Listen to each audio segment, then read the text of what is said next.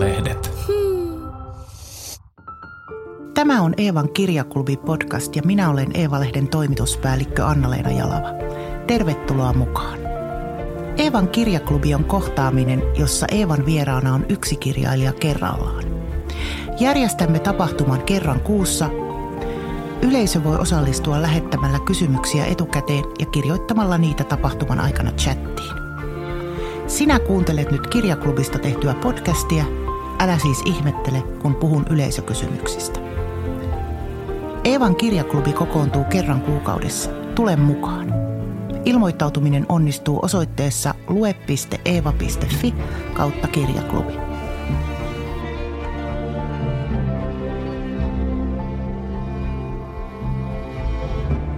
Eevan 17 kirjaklubin vieras on Juha Hurme. Hän on kulttuurialan todellinen moniosaaja, jonka vuosikymmenien mittaisen uran kertaamiseen saisi helposti kulumaan koko tämän lähetyksen ajan. Kirjailijan urallaan hän on voittanut Finlandia-palkinnon vuonna 2017 teoksestaan Niemi, jossa hän tutkii Suomen historiaa uudenlaisesta näkökulmasta, jopa aina alkuräjähdyksestä saakka. Hurmeen teokset yleensäkin rikkovat lajityyppien sovinnaisia rajoja. Hurme tunnetaan myös muun muassa ansioituneena teatteriohjaajana, näyttelijänä, teatterien perustajana sekä johtajana.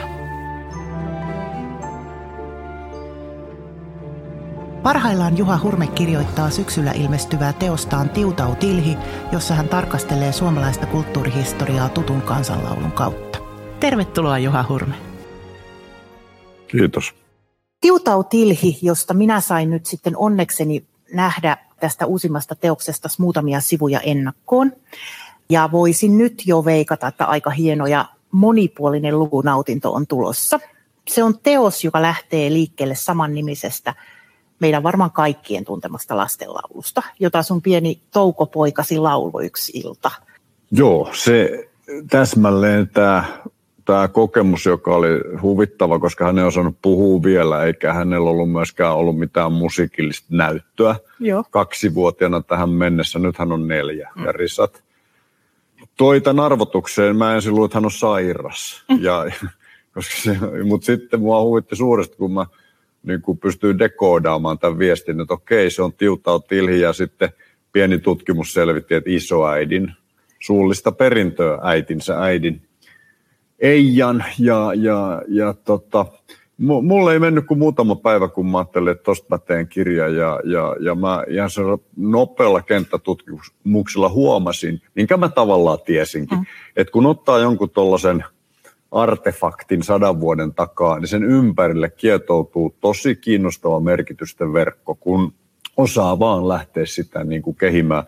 Ja, ja mä soitin kustannustoimittajalle ja sanoin, että mä kirjoitan 200-sivuisen kirjan näiden järkäleiden jälkeen, joka kertoo Suomen kulttuurihistoriasta, jonka nimi on Tiutau Tilhi, joka itse asiassa kertoo siitä biisistä ja sen kaijuista hyvin moneen suuntaan.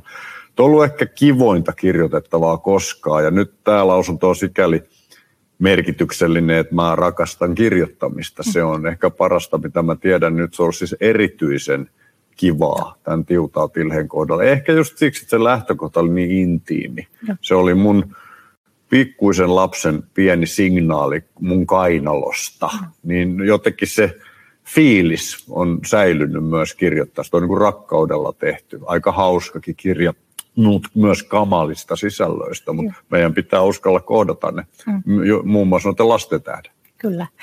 Mulle tuli mieleen siitä, että se on vähän niin kuin – sillä perusteella, siis mitä toistaiseksi on otteet on lukenut. Se on vähän niin kuin sellainen tutkimusmatka. No, että lähdet pienestä laulusta, etenet mitä suurempiin teemoihin, historian henkilöihin.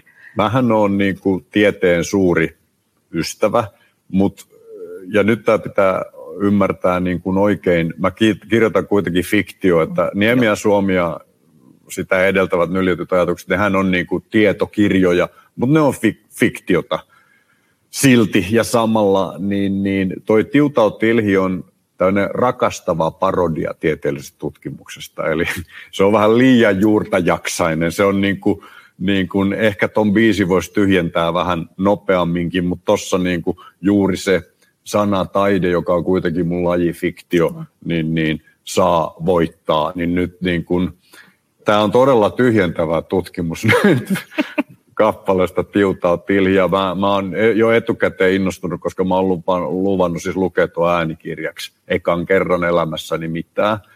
Niin, niin että mä aion myös laulaa sinne ton biisin. Ja koska mä oon keskitaitava huuliharpisti, mä myös soitan sen sinne. Että se on tällainen musiikkipitoinen äänikirja. Aivan mahtavaa. Mm tulee niin kuin äänikirja uudistuu. No mä ajattelin, että tämä mullistaa koko genren ja, ja mä saan ehkä lisää näitä laulavia lukijan töitä, koska mä aion jäädä eläkkeelle ja silloinhan voi sit lukea äänikirjoja, kun ei ole mitään muuta tekemistä. Oikeastaan jo osittain vastasitkin, mutta kysyn silti vielä, että miksi kirjoitit tämän kirjan? Itse asiassa maailman rauhan tähden, ja tämä ei ole vitsi kuin mm. puoliksi. Mm. Eli, eli tota, nyt noissa Niemi- ja Suomikirjoissa on niin kuin sillä tavalla päinvastainen idea, että otetaan ihan valtava, melkein naurettavan iso aihe, siis niin kuin Suomen kulttuurihistoria. Nehän on sama kirja, siis, siis, tai siis niin kuin kaksiosainen teosta Niemi ja Suomi. Ja, ja nyt mä käänsin sillä tavalla idean, että otetaan maailman pienin, pienin aihe, eli piskuinen biisi, näennäisen harmiton biisi ja vielä niin, että se lähtökohta oli todella tämä, mikä kirjan ekalla kerrotaan, että pienen taaperon ininä. Mm. Ja tehdään siitä tutkielma. Mutta se, mikä yhdistää näitä kolmea, tietenkin se, että niin kuin Suomen tai tämän alueen kulttuurihistoriasta on kysymys, mutta nyt ö, ehkä, ehkä vielä korosteisemmin tässä Tiutautilhessä mä pyrin osoittamaan, miten hieno – on kulttuurin verkko ja kuin pitkään sen kutominen kestää ja kuin nopeasti sen sodalla tai väkivallalla voi mm. tuhota. Mm. Ja sillä tavalla ilman, niin kuin, että sitä tuolla liian suoraan edes sanotaan, niin toi on niin kuin ihmisyyden puolesta toi kirja. Ihan sama ohjelma mä oon Niemissä Suomessakin, mutta nyt tullaan niin kuin toisesta suunnasta, niin kuin pienestä edetään suureen, kun niissä kirjoissa niin kuin suuresta jäsenneltiin jotain ymmärrettävää teoriaa, jos näin voi sanoa. Ja, ja, Mutta se on ihan olennainen sen as, se asia, mikä, mikä tuo tuohon tiutaa tilheenkin sen niin kuin kauneuden, että millä tavalla asiat kytkeytyy toisiinsa ja millä tavalla niin kuin meillä on tässä kulttuurissa paljon merkityksellisempikin verkko kuin se, mitä netiksi kutsutaan, mm. joka on kyllä osa sitä isompaa verkostoa ja niin kuin tekninen ja kiinnostavakin tapa niin kuin myöskin yhdistellä asioita. Mutta siitä on kysymys tuossa kirjassa, että kyllä se pyrkii ja jos mä onnistun, se on vähän kesken vielä. Mm. Mä lähetin sulle sitä matskua, mitä mulla on, mutta tässä sadepäiviä odotellessa. Aivan. niin, niin, no kyllä mä, kyllä mä ehdin, mä oon niin innoissani ja mulla on ihan sato tai paisto, niin homma hoituu. Mutta tota, jotenkin mä pyrin siihen, että, että loppujen lopuksi, kun ihminen lukee ton tiutaa tilhen, niin se ymmärtää, että olisi voinut olla jostain muustakin kappaleesta. Että, tämä niin kuin, että se nousee aiheensa yli, se kirja, ja kertoo meistä ihmisistä, ei vaan täällä päin asuvista, vaan koko maailman ihmisistä, siitä, että mitä on olla ihminen, mm. ja, ja millä tavalla niin kuin, kulttuurinen työ on rauhantyötä aina, vaikkei, vaikkei se sisällöllisesti suorasta olisikaan, mutta sitä se vaan on. Tämmöistä juttua. Mm. Ja mikä on ihan olennaista, niin mä oon niin kuin sitä on ihan, ihan kamala sanoa ääneen, mutta mä oon siis humoristi. Joo. Ja, ja, ja, ja mun sellainen asenne teatterin tekijänä ja, ja kirjoittajana on kuitenkin, että jotenkin, että sellainen nauru, jopa viisas nauru on maailman tärkein asia, niin se on mun pyrkimys tuossa tiutaa tietysti ilman mitään vitsivääntöä. Se on kuin hauska kirja.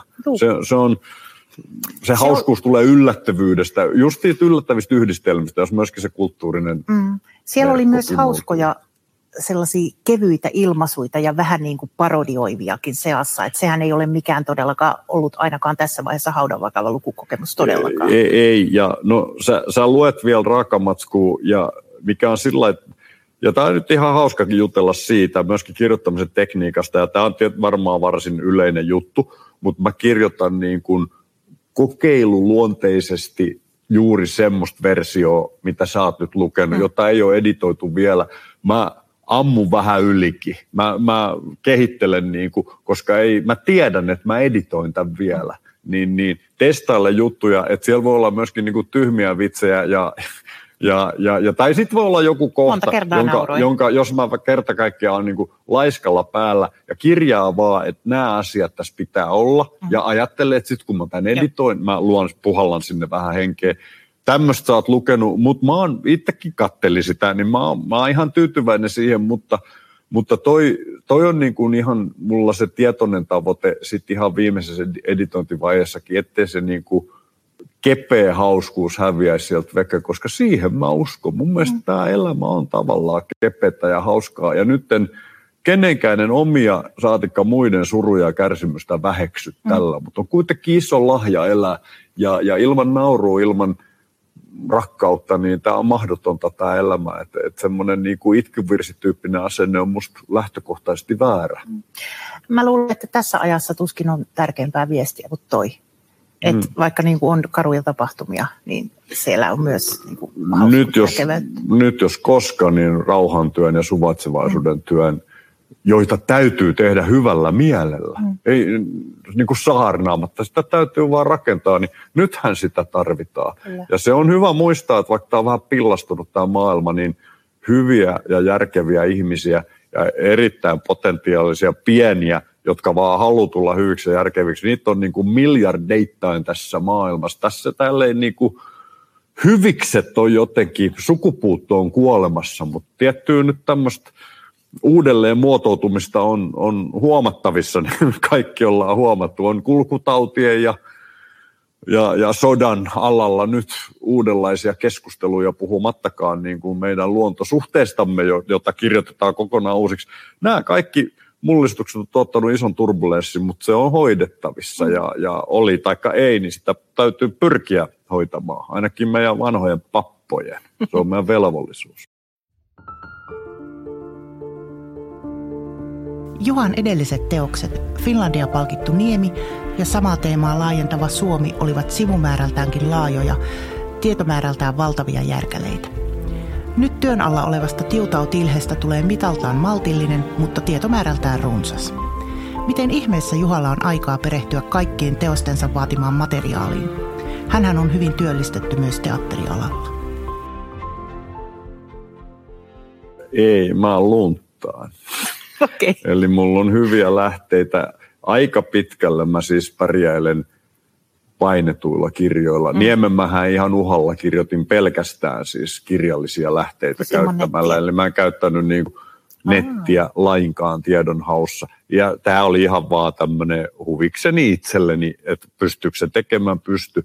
Mutta esimerkiksi niin kuin, ihan valtavia aarteita on internetissä tyyliin niin kuin – suom, suomalaisten muistiorganisaatioiden tärkeät jutut, kuten vaikka kansallisbiografiat, ja jo, jo on koottu niin kuin ihan hirveä lataus niin aivan ilokseni olen Suomikirjassa ja, ja, ja Tiutaut Illes käyttänyt myöskin, myöskin niin kuin, niin kuin tätä kanavaa, mutta edelleenkin mä, mä oon tällainen painetun kirjan suuri, sun jälkeen toiseksi suurin ystävä Suomessa. Niin kuin, ja, ja, ja, ja tota noin, ää, mä, mulla on nytkin, kun mä teen tätä Helsingin matkaa, niin mulla on tuo reppu täynnä tämän Tiutautilhen lähdekirjoja, joita mä oon junas vähän tutkinut. Ja, et se jotenkin semmoinen pöly, ei, se ei ole pölyne, mutta sellainen vanha, hieno, sata vuotta vanha kirja, niin mä todella rakastan sitä. Ja mun on helpompi niin kuin omaksua sieltä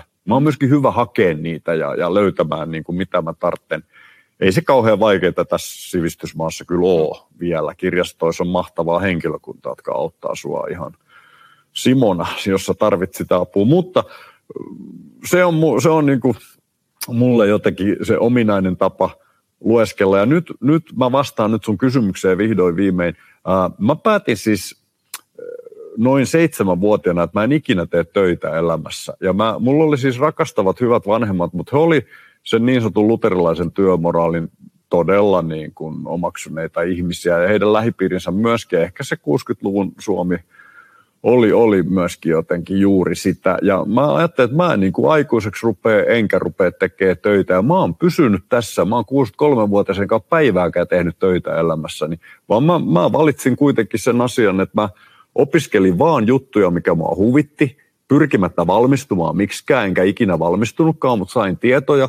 Ja sitten pienen haun jälkeen löysin itselleni unelma-ammatin tehdä teatteria, näytellä ja kirjoittaa. Se ei tunnu työltä, se ei ole ikinä tuntunut työltä.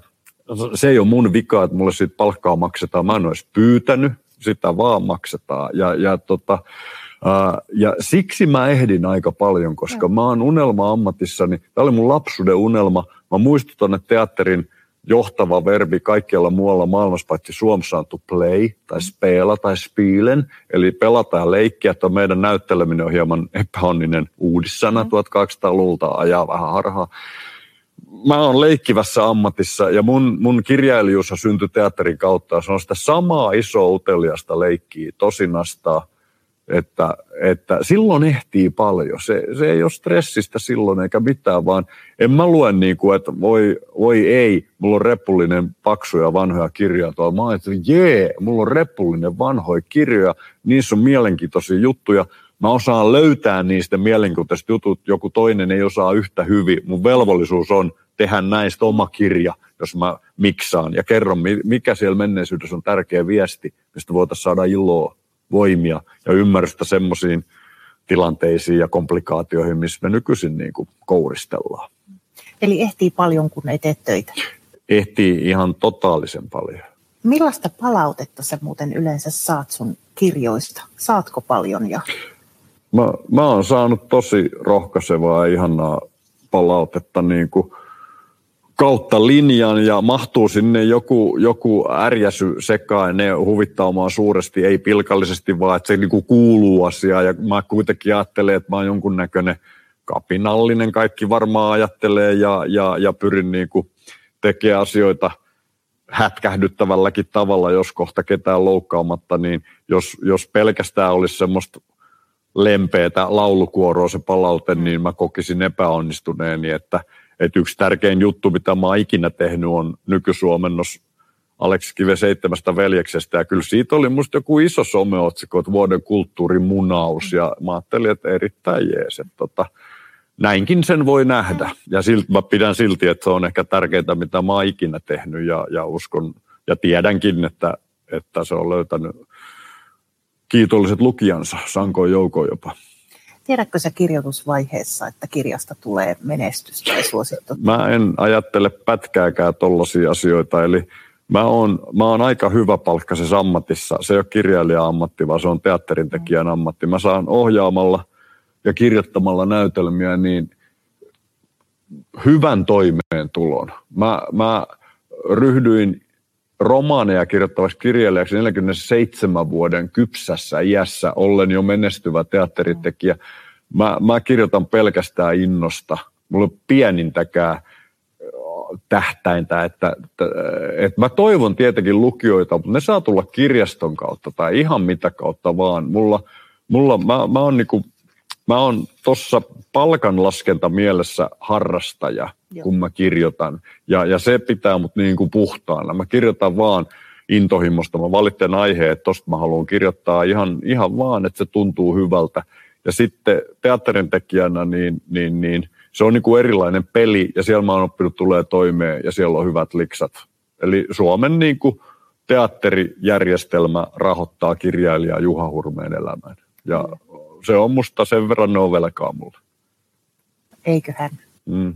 Tuota, sä kuitenkin olet näytelmäkäsikirjoittajana myös tehnyt. No si- si- sieltä se mun kirjallisuus niin, lähtee. Niin onko siinä minkälaisia olennaisia eroja, kun kirjoittaa Toi, näytelmää tai kirjoittaa sitten Siinä on kirja. ihania eroja just siksi mä harrastan molempia. Eli toi tulee kuitenkin toi dramatiikka, niin kuin kantasanakin kertoo. Se tulee kahden ja puolen tuhannen vuoden takaa. Mm. Eli, eli kuitenkin tässä meidän kulttuurijatkomossa. Se on se maaginen antiikin korkea kulttuuri silloisen Kreikan kaupunkivaltioissa, jossa syntyi on monen onnellisen sattuman kautta meille säilyneitä näytelmäkäsikirjoituksia, mestarillisia ja, ja jopa vielä siis filosofi, esteetikko Aristoteleen runousoppi, joka ei ole vähempää kuin tragedian teoria. Nämä on niin valtavan vahva, vahva niin kuin järjestelmä ja se on, löi niin läpi tämän meidän kulttuurin, että, että käytännössä niin kuin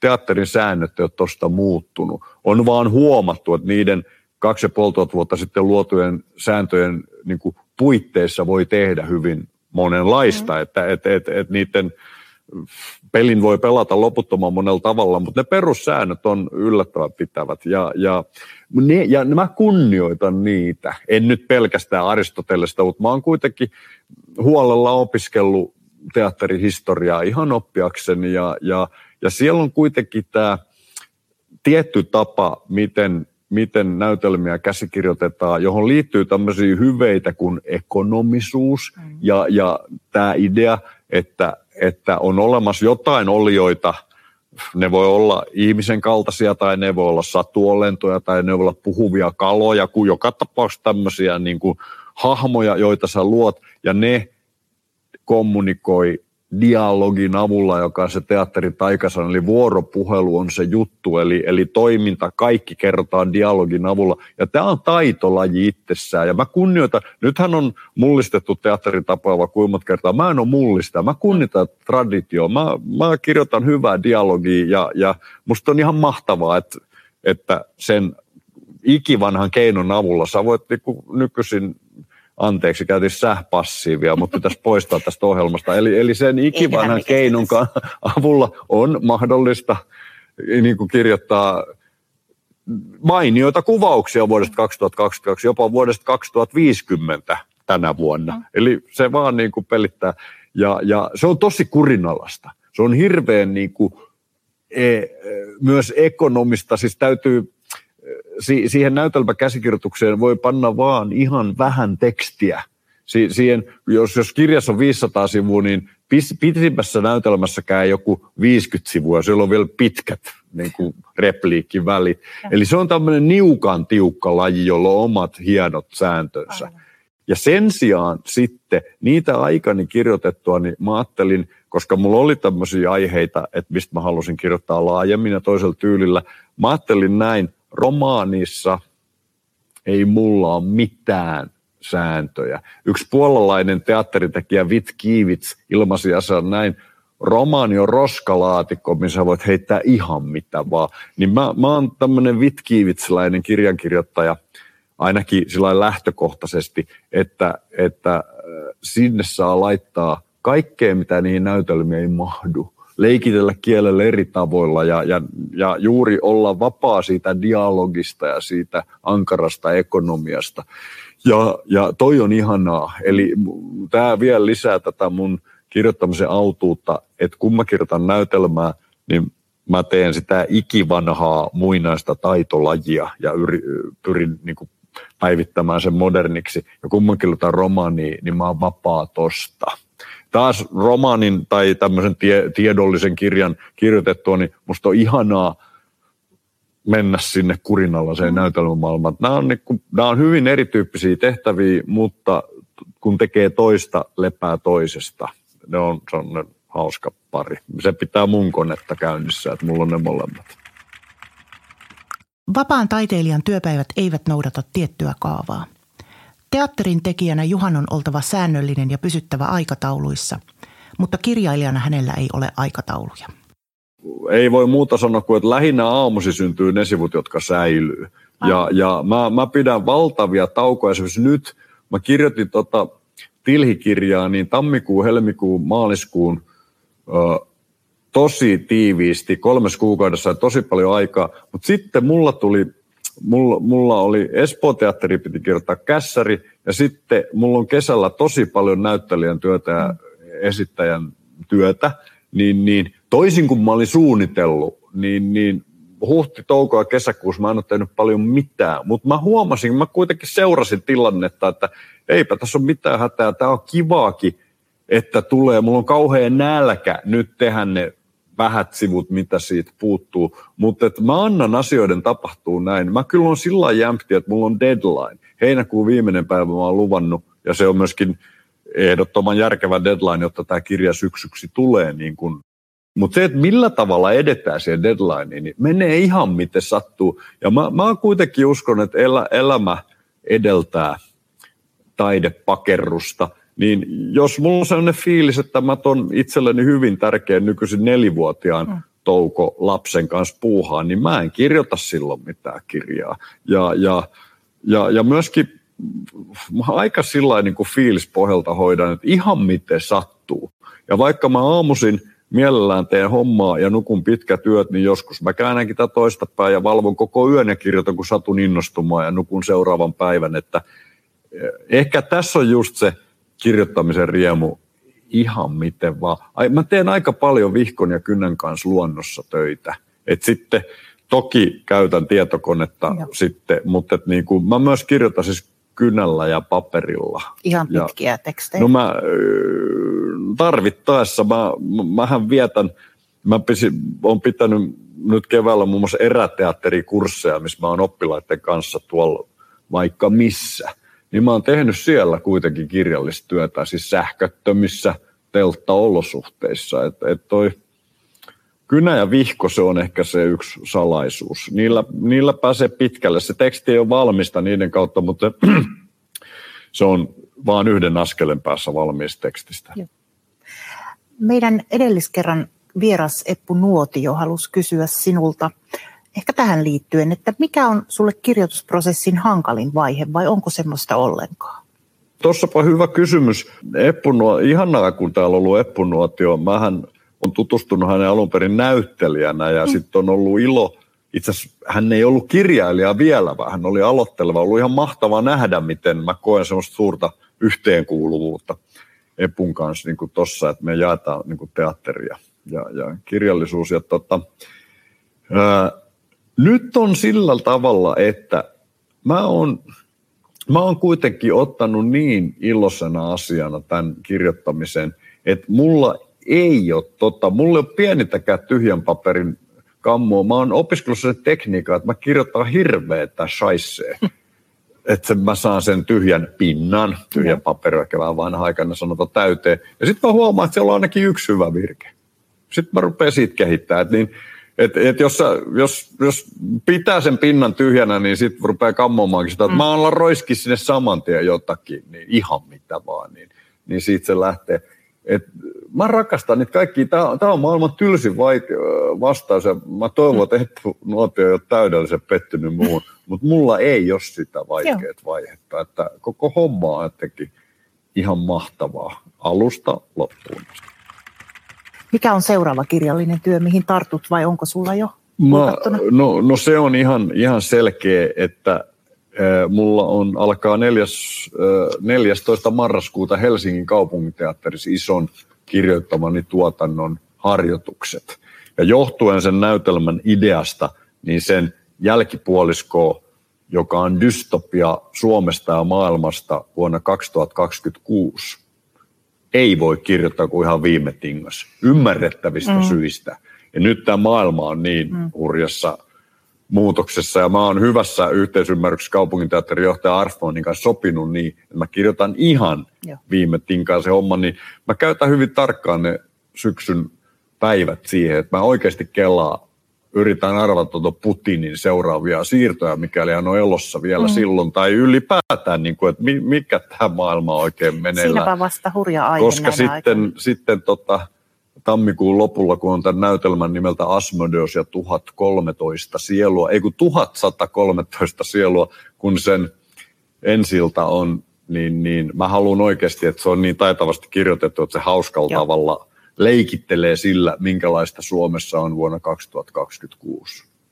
Niin toi, toi on aika lailla täyttää mun syksyn, mutta ei sitten kuitenkaan, ei pidä olla niin tyhmä, että kirjoittaa pelkkää Helsingin kaupunginteatterin näytelmää, koska on hyvä, että on se vastapaino. Ja tuon näytelmän kuitenkin aristotelisen ekonomian säännöillä tota, tota juttua, niin, niin mulla on iso tutkimus siis Itämeren suomalaisen runouden alueelta, niin mä myös koko ajan, val, nyt jo, mutta myös syksyllä valmistelen siis tietokirjaa ilmiöstä nimeltä Sampo. Mm niin kuin se Sampo-asian kulttuurihistoria, se on, se on niin mahtava aihe, että mä en keksinyt sitä itse, vaan se, mutta tilattiin tämä kirja Samposta. Mutta samalla hetkellä, kun se tilattiin, mä tajusin, että se on mun juttu, niin, niin nämä on niin kuin sit ne isot asiat, mitä mä ensi syksynä hoitelen.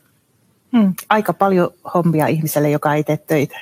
Nämä, nämä ei ole töitä, kun niin. on, tota, mä olen lapsesta asti halunnut selvittää Sammon arvotuksen ja, ja kirjoittaa menestysnäytelmä Helsingin kaupunginteatteriin, niin mä vaan lapsen lapsuuden unelmia. Joku haluaa veturinkuljettajaksi. Mulla oli tämmöisiä unelmia. Nyt mä toteutan.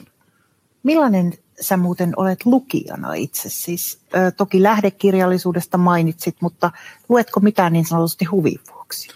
Mä luen koko ajan huvin vuoksi. Ja, tota, ja mä luen tosi paljon myös siis matskua, joka ei liity näihin mun työn alla oleviin hankkeisiin ja sitten huomaan, että ne liittyykin siihen, mm. koska kuitenkin tämä iso teesi, että kaikki tässä maailmassa liittyy kaikkeen. Äh, mulla on ilo olla Suomen johtavan dekkarikirjailija Ari Valsteenin hyvä ystävä. Me on tunnettu toisemme pitkään. Ari on siis helsinkiläinen kundi. Ja, ja mä odotan aina Arin seuraavaa kirjaa ja ne on niin kuin aika etäällä siitä, mitä mä itse mm. teen, mutta ne on loputtoman inspiroivia ja sitten on vaikka mitä muuta. Riikka Jäntti, lastenkirjailija, hiirusarjan luoja, ne on niin viisaita kirjoja ne hiirut. Me, tavallaan just sen lapseni mm. kautta mä oon nyt niin kuin myöskin tuon lastenkirjallisuuden parissa häärin, niin mä luen tosi paljon siis todellakin muustakin kuin – semmoisesta, joka jotenkin mä, jota mä haeskelen näihin, näitä omia töitäni varten. Et kirjat on ihan niin. Hmm. Onko sulla sellaisia kirjoja, joihin sä palaat aina uudelleen? Niitä on paljon. Seitsemän veljestä on jo mainittu ja voisi sanoa että laajemminkin kiven, kiven tuotanto. Kive, kivi on se meidän Shakespeare ja, ja, ja meidän suomenkielisten tai suomalaisten pitää pitää se ymmärtää, että on yksi ylitse muiden, yksi, joka niin kuin perusti modernin sanataiteen. Se on Aleksis Kivi. Mm.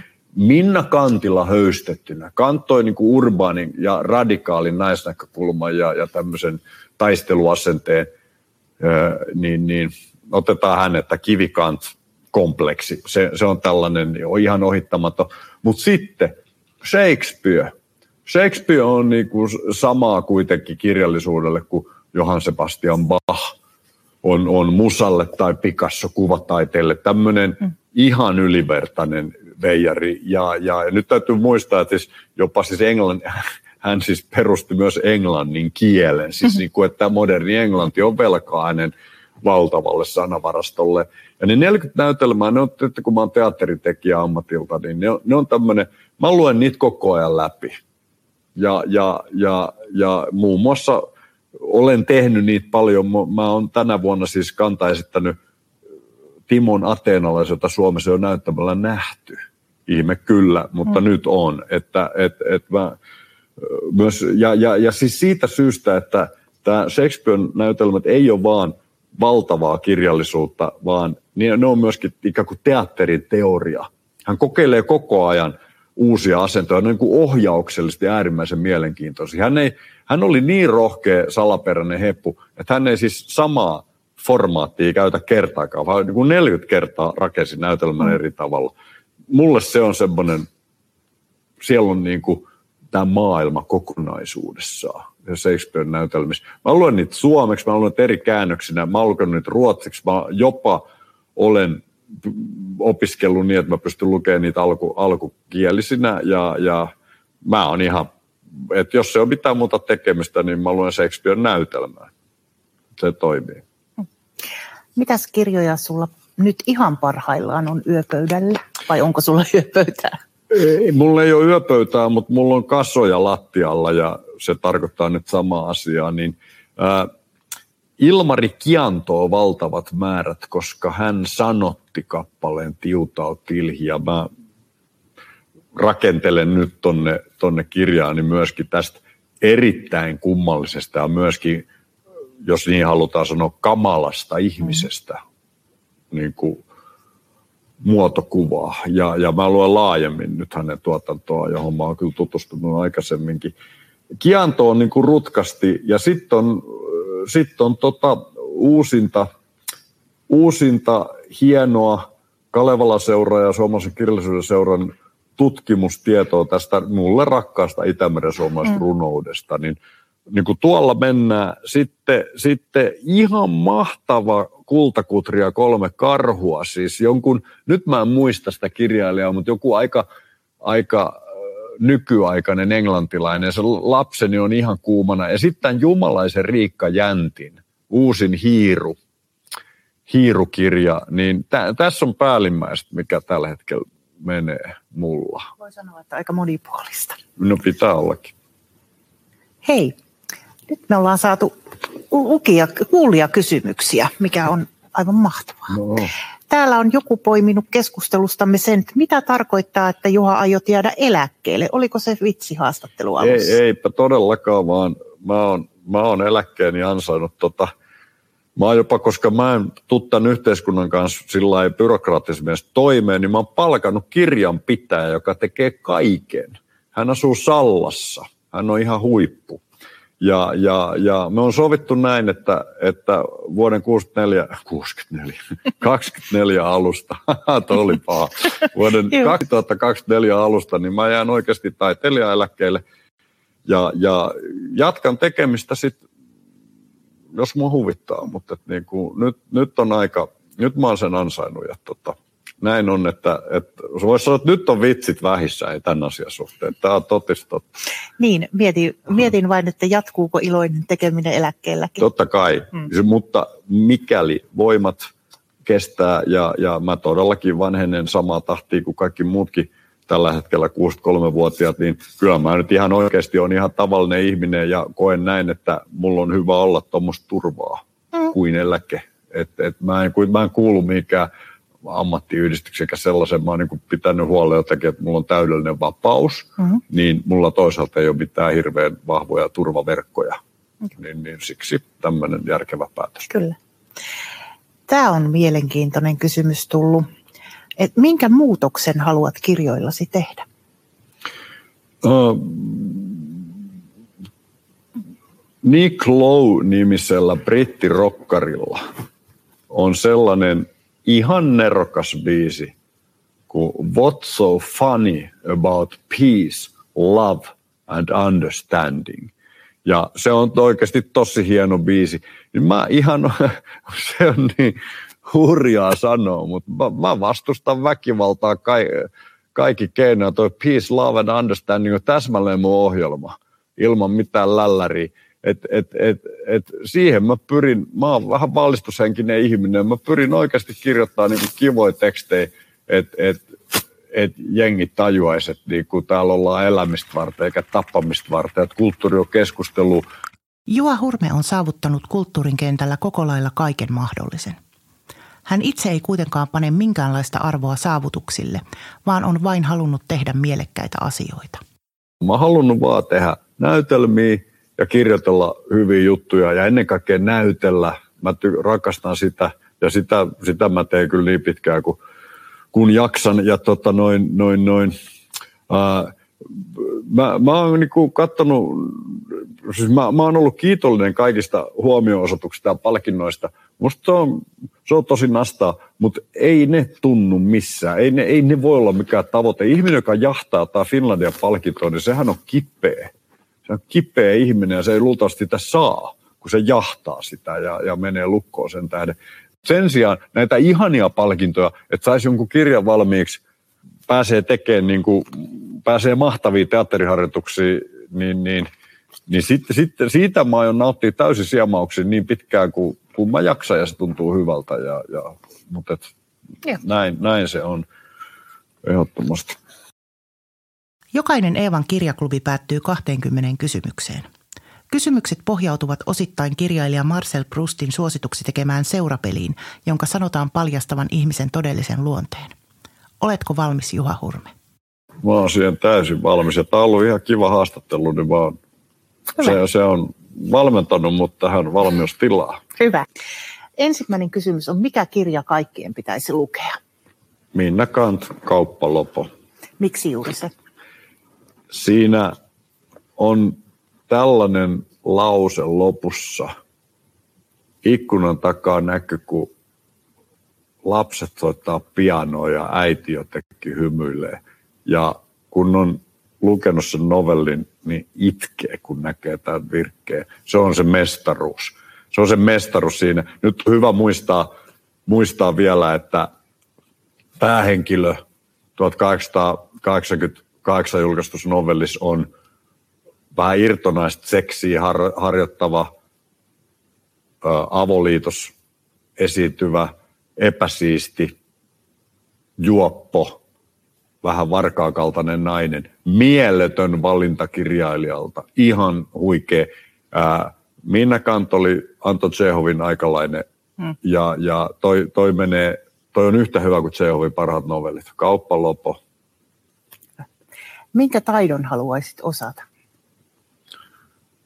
Mä haluaisin osata viheltää sillä lailla, kun niin kuin kovat pojat. Että työnnetään kaksi sormea suuhun ja puhalletaan, tulee se seksikäs kimakka juttu Kyllä. Ah, tossa vaiheessa. Mitä pelkäät? Tässä maailmassa ei kannata pelätä yhtään mitään. Tänne, sinne on vaikea päästä, eikä mäkään ole päässyt tonne, mutta nyt on vaan näin, että pelko, jos Pelle miljoona sen ties, pelko ja viha on, on ihan kerta kaikkiaan lähisukulaiset. Jos pelkää, niin myöskin vihaa. Nyt on sillä tavalla asiat, asiat kuitenkin, että pitää olla sen verran rohkea, että elää tätä elämää ja parhaansa tehdä ympäristössä huomioiden ja, ja niin kuin sillä selvä. Ja, ja heti kun rupeaa pelkäämään, niin keinot elää vähenee ja pelko kasvaa ja, sen, ja se viha tulee sieltä, kun se on niin lähisukulainen en mä pelkää mitään. Mihin tuhlaat? Ha, tota, ihan siis kerta kaikkiaan niin, niin, niin kirjoihin, musaan ja, ja, ja nykyisin siis leluihin, joilla mä leikin myöskin itse. Äh, vaatteisiin ei, asumiseen ei, autoa en omista. Kaikki rahat menee kirjoihin ja leluihin ja, ja tota, sitten safkaa. Mm. Mutta siis aika aika tuollaiseen. Mikä on sun suosikkilelu tällä hetkellä? No, Prion junat, on ky- ne on kuninkaita. Sekä Touko että minä ollaan sitä mieltä, että Prion junaa ei kyllä juurikaan mikään voita, mutta toisaalta niin kuin muoviset pyjäsankarit on myös tosi kovia. Mä oon aika monipuolinen leikkiä. Hyvä. Mikä on lempiäänesi? Otetaan helmipöllö, joka on vahvasti uhanalainen vanhojen metsien lintu. Uh, mä, mulla on muutama, mä jopa kirjoittanut tätä sillä vähän tylsä, tämä voi löytää mun kirjasta. Mä oon ollut talvisella hiihtovaelluksella, kun se on aika hiljainen se öinen metsä, niin se helmipöllö on tietty pu, pu, pu, pu, pu, mitä se kirjaimilla kirjoitetaan, niin se on, totta, se on huima, kun se kaikuu. Ja, ja kun siihen nykyisin vielä tietää, että se ei mene kauhean hyvin, niin se on hyvin koskettavaa. Millaisessa tilanteessa valehtelet? Mä, mä oon saanut tosi hyvän kasvatuksen. Mitä, mitä pidemmäksi mä elän, niin, niin sitä vanhemmat on kuollut aikaa sitten. Mä niin kuin kunnioitan sitä koti, koti niitä arvoja – Mut kasvatettiin hienotunteiseksi. Mä oon läpi elämäni muunnellut totuutta, jos mä huomaan, että jos mä nyt töksäytän niin kuin just kun se on, niin mä tai ihmistä tosi paljon. Niin mä ajattellut, että nämä on kovia kysymyksiä, näitä pitää, ja, ja, ja tämä valehtelu, mitä mä harrastan, on myöskin sitä, että mä oon hiljaa. Että ei, se ei tarkoita, että mä sanoisin jotain ihan niin kuin puuta heinää, mutta ehdottomasti niin kuin mä koen, että on tilanteita, missä – vähintäänkin vaikenemalla kannattaa olla se totuuden torvi. Silloin, jos sä niin murskaat sillä jutulla se toisen ihmisen. Otetaan helppo esimerkki. Kaverit tekee ihan helvetti huonon teatteriesityksen. Ja ne on ensiltä tohkeissa, että vau.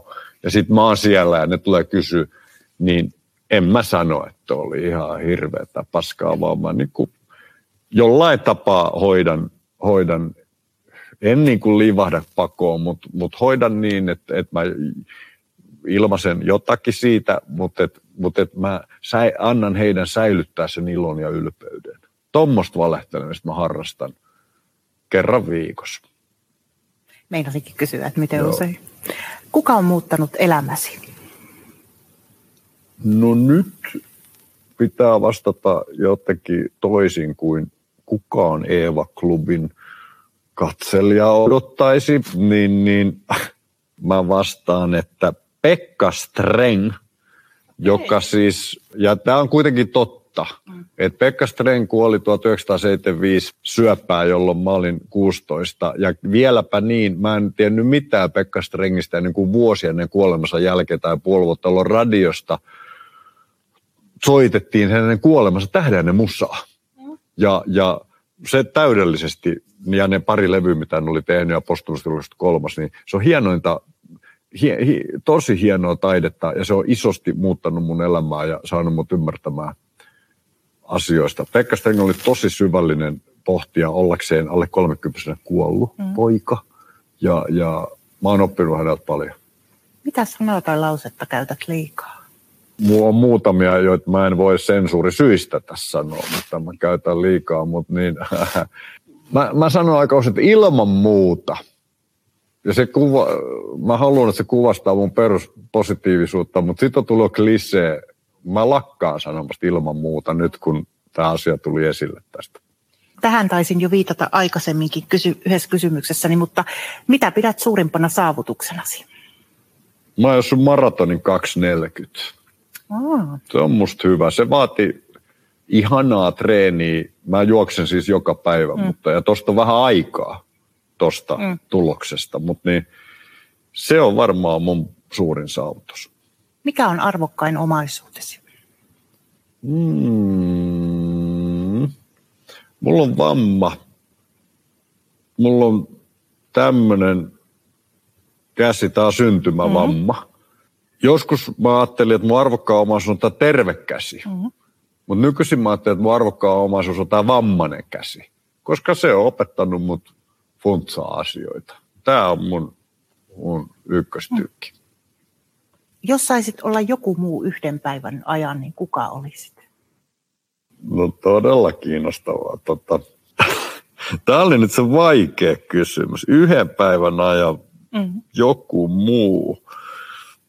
No tämä varmaan historiallinen upotus on mahdollinen. On, on. Niin, niin mä, mä, oli, mä olisin halunnut olla vuonna 1954 1954 kesällä Memphisin Tennesseeissä Sun yhtiöiden studiolla Elvis Presley, joka keksi rock'n'rollin vahingossa vetämällä That's All Right Mama vanhan blues-biisin niin kuin up-tempo-tyyli. Siinä on mun toive. No se ei olisi kyllä yhtään hassumpi mm. päivä. Mitä toivot, että sinusta muistetaan kuolemasi jälkeen? Et olipa se hyvän näköinen. Kaikista näistä kulttuurisaavutuksista huolimatta olipa se hyvän näköinen. Ehdottomasti. Mielenkiintoinen vastaus. Mm. Mikä on ollut paras tekemäsi päätös? Mä, mä, luulen, mä luulen, että nyt, nyt mä oikeasti haluan vastata ihan, ihan reellisesti tähän, niin että se on tullut jo esille. Se oli ihan tosi juttu, että mä lapsena päätin, että mä en niin kuin, nyt mä sanoisin toisin sanoin, mä sanoin se aikaisemmin, että mä en tee työtä ja rupea aikuiseksi, mutta mä jotenkin todella päätin, että mä en halua mennä tommoseen elämän mm. muottiin, vaan että mä haluan niin leikkiä tämän elämäni läpi. Ja, ja, ja tämä on ihan, mä olin jo niin iso silloin, siis koululainen, niin tämä on niin ihan niin kuin faktinen muistikuva mulla, että mä oon tätä niin kuin pohtinut ja ajatellut, että voisiko tämän elämän selvitä läpi ilman, että rupeaa niin kuin tylsäksi aikuiseksi.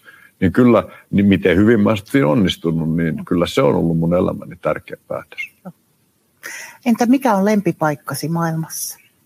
Toi vaihtelee, se voi olla ihan mikä vaan, mutta et mä, mulla oli ilo ja onni tänä vuonna päästä duuniin. No mä kyllä itse olin vähän auttanut asiaa tuonne Lounais-Lappiin Miekojärven vaara saareen, jolle haetaan siis kansallispuistostatusta. Eli Etelä-Lapissa iso erämaasaari aivan luonnontilassa. Luonnon hiekkarantoja liian hyvä ollakseen totta. Huikea paikka.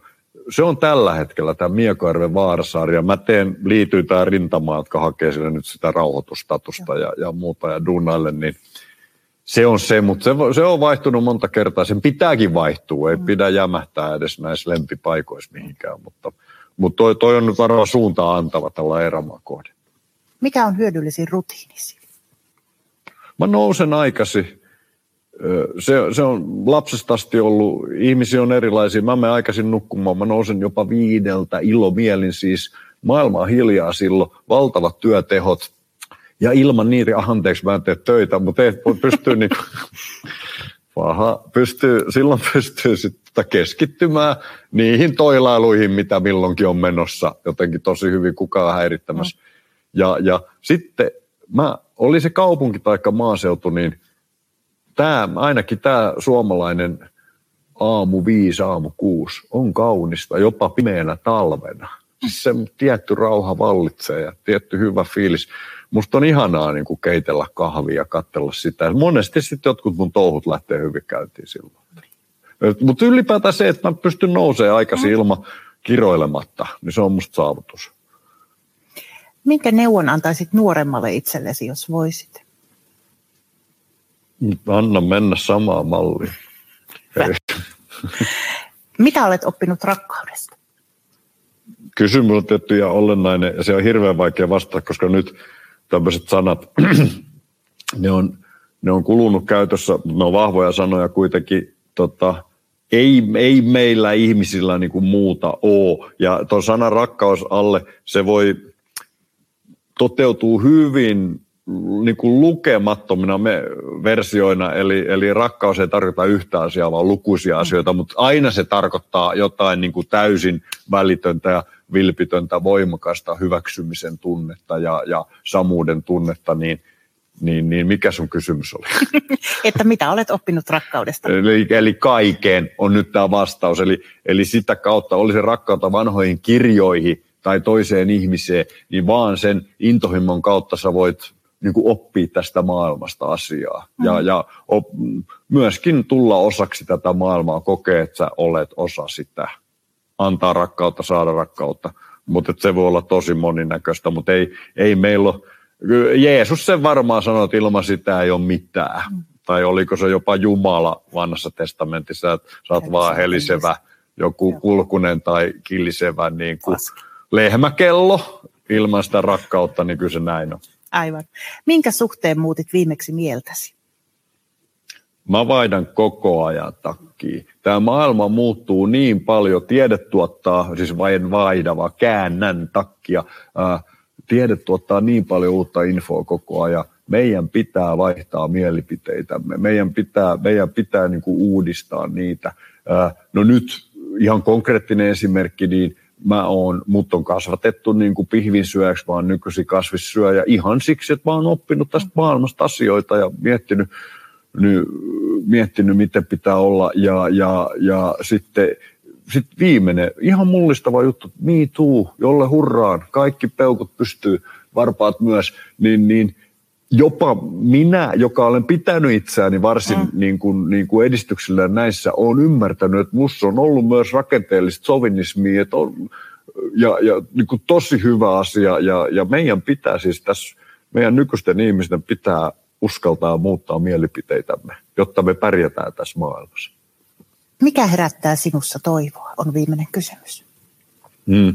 No nyt on, mun siis vahvin koulutuspohja on että mä oon luonnontieteilijä ja, ja lukenut biologiaa ja aika, aika laajaa kirjoja, taas siis elinikäistä kouluttautumista näihin hommiin, niin, niin ihan niin kuin tältä pohjalta ää, voin sanoa niin kuin, niin kuin täysin varmana tietona, että jokainen tähän maailmaan syntyvä lapsi on aarre ja, ja täysin yhdenvertainen, niin kuin, jolle otetaan jotain älyttömiä harhoja määräämään tätä. Ja, ja niissä on ihan huikea potentiaali. Ja, ja nyt tämä on niin pahas jamas tämä maailma tällä hetkellä, että, että meidän isojen ihmisten pitää vaan antaa heille mahdollisuus kasvaa ja kehittyä. Ja että he kuolee ne aikoa, niin he pystyvät ratkaisemaan nämä ongelmat. Ja, ja se antaa, mulle antaa toivoa niin kuin ihan pienet naperot ja ne jopa, jotka on syntynyt vielä. Ne on ne, jotka antaa toivoa. Ja ne on ihan huipputyyppejä kaikki. Meillä aikuisilla on vaan tapana pilata heidän systeeminsä aika varhain. Meidän pitää jotenkin malttaa mielemme. Sieltä tulee, sieltä nousee koko ajan nämä uudet hattivatit, jotka hoitaa niin kuin, ratkaisee isojakin ongelmia, jos me annetaan niille oppimisen välineet ja, ja mahdollisuus. Miltä Eevan kirjaklubi kuulosti? Jos tykkäsit, kerro siitä kaverillekin. Seuraavaksi klubin vieraaksi saapuu kirjailija Pirjo Hassinen. Ilmoittautua voi ihan viime metreille asti. Lue lisää osoitteesta lue.eeva.fi kautta kirjaklubi. Ensi kertaan. A-lehdet. Hei, minä olen Eevan päätoimittaja Mari Paalosolo Jussimäki. Tämän podcastin lisäksi Eeva on paljon muutakin. Eeva-lehden sivuilla kohtaat joka vuosi yli 160 rohkeaa ihmistä. Toivon, että tilaat Eevan ja tulet mukaan. Kurkkaa hyvä tarjous osoitteesta lue.eeva.fi kautta tutustu.